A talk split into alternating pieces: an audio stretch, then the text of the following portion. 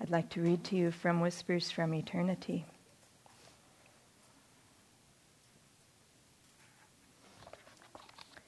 Prayer demand for illumination. O Spirit, beloved Father, Oversoul of the universe, Spirit of spirits, Friend of friends, teach me the mystery of my existence. Teach me to worship Thee in breathlessness and in, and in deathlessness. In the fire of devotion, burn away my ignorance. In the stillness of my soul, come, Spirit, come possess me, and teach me to feel thy immortal presence in and around me. Come, Spirit, come. Come, Spirit, come.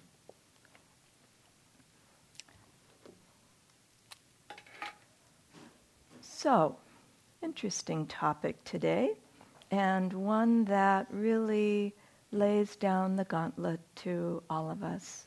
It has to happen at some point, and this is the week it happens.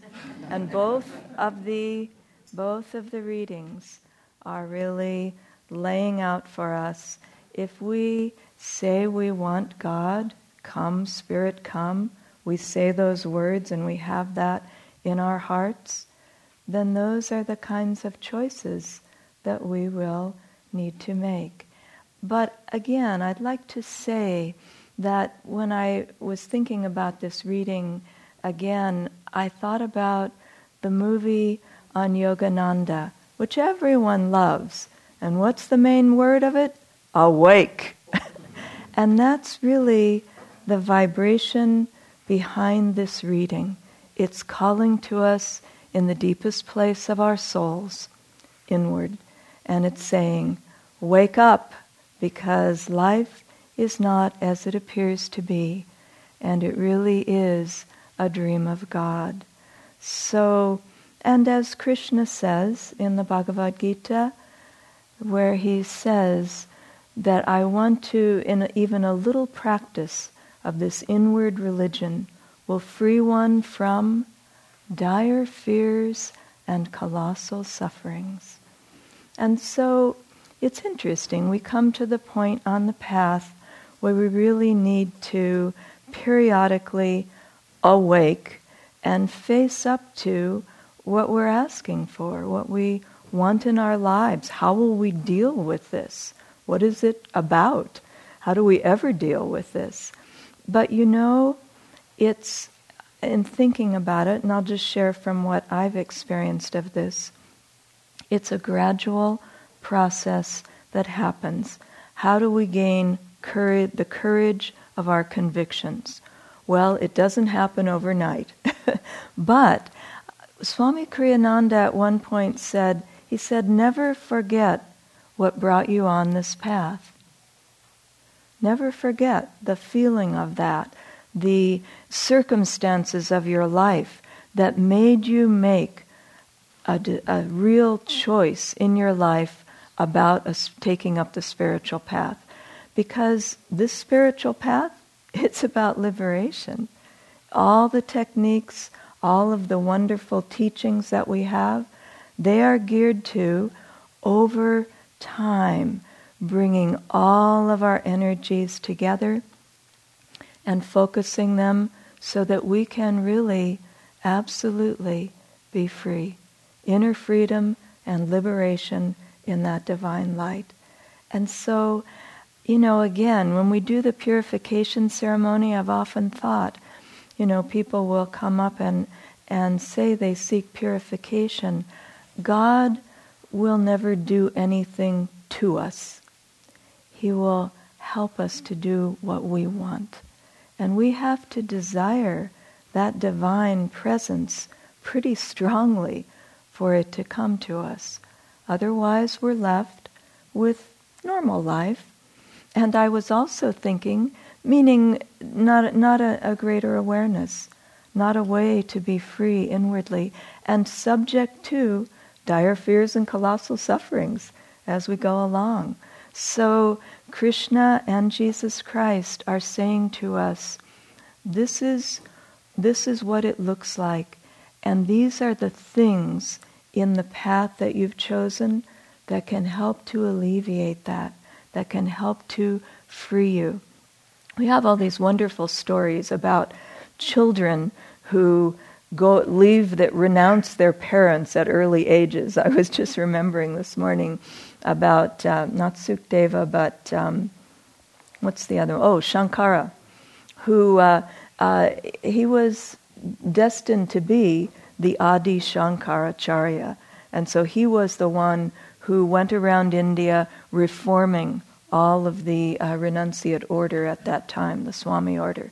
But his mission started pretty early on. At the age of six, he told his mother that he wanted to leave home. And she said, No, no, you cannot leave, you cannot leave. And so what he did, because he was already an avatar, he already was a realized soul, is that he threw himself into the local pond where an alligator was, let the alligator get him in its mouth and say, See, mother, the alligator, you have two choices. Either the alligator will eat me, or you'll allow me to go, because he needed his mother's blessing, or you'll allow me to go and, and be, be able to do what I need to do. And so, what could she do? She had to let him go. And so that was, but they said, even from that early age, we're talking six years old, he began his mission at that time. So, and for him to be born into that family, the mother, they had to be pretty highly evolved souls. So we're talking about very deep levels of attachment here that we all have. You know, it's not like, wow, well, you have it and nobody else does, you know. Everybody is dealing with these things. And they're things that we really want to, and this reading this week is for this become aware, awake to what we're dealing with, and be real about it. Um, you know, also, I was thinking that in what we have here, and I've said this before, and you know, it, but it's real. All of the teachings that we that Yogananda brought to America in 1920 we're not even yet to a hundred years of him coming, but soon will be. But all of the teachings that he brought and introduced initially in very interesting ways. Find your perfect mate. I guarantee I can show you how to do this. We'll heal everyone who comes tonight. Doctors and, and physicians welcome. You know, all of these, you know, business, how India and the, or, the Occidental businessman can benefit from each other. You know, all these various topics that Yogananda brought to entice people to come on in, you know, to come on in. And he got a lot of uh, response from these topics. He had, as we all know, or many, most of us know, he had thousands of people coming to his talks 5,000, 2,000, 3,000, 4,000. Had to have two talks in one night in Los Angeles because of the auditorium was full. But out of that, what he really came to bring was was both. What I, I shouldn't say what he really came to bring. He came to awaken America, the West, yes, but America specifically. And, uh, and so he just did everything he could to awaken people's interest. In the biography of Yogananda, it's very interesting, and I'm not going to remember a lot of these, but Swami Kriyananda names off all the ways that Yogananda approached America because of who Americans were. Americans like results. You're going to get results from this talk. Americans like to do things quickly. Yes, the techniques will work right away. You know, you know, all of this. He just he just gave people where they were at in 1920s in America. I mean, just imagine. It was a time of wealth and also surviving World War One, and people were celebrating. It was a very worldly time. And Yogananda came into that, and again, a worldly time, and yet really drew thousands of people that were interested in the novelty for the most part. But even so, there were, as he said and Babaji said, saints waiting to be awakened in this country, people who were thirsty and dying because of the rampant materialism of the time and really needed those teachings, wanted them desperately. And so Yogananda came and spread his incredible energy throughout all of America, but also started to attract students. And that was why he bought Mount Washington, 1925, and really, just imagine, he came to America alone. Five years later, he bought property and started a, a center in Los Angeles. But from there, he started not only through the touring, but also through having the center to attract students and people who really wanted to live the teachings. And so by that, it started to, little by little, as we know in that uh, famous, because it's been quoted several times, lecture in Minneapolis where he got 5,000 people, and Dr. Lewis was saying, Wow, look at this. Are we, ever, you know, we're really on a roll now. And Yogananda just calmly said, We'll be lucky if we get five students out of these. And that's exactly the number they got.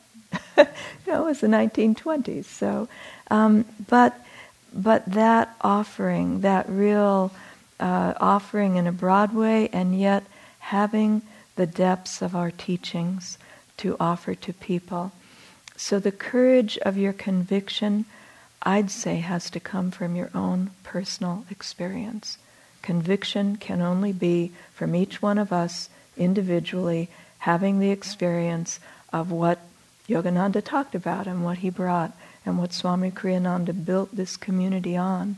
And so it's vitally important that we practice the teachings and that we incorporate them in to every single thing we do. You know, when Maria Warner was about to leave her body, in 2010, um, she said three things to Devarshi, and these are things that many of you here know, but I, I'd just like to highlight them a little bit because they really apply to all of us all the time. She said, detach yourself. She died three weeks later. Detach yourself. This is to her husband. Control the reactive process. Live the teachings. And I would say that those things, they are really vital. In our time, we live in chaos right now. Can you imagine? I mean, what a better time to grow spiritually. There's no choice. You have to. you know?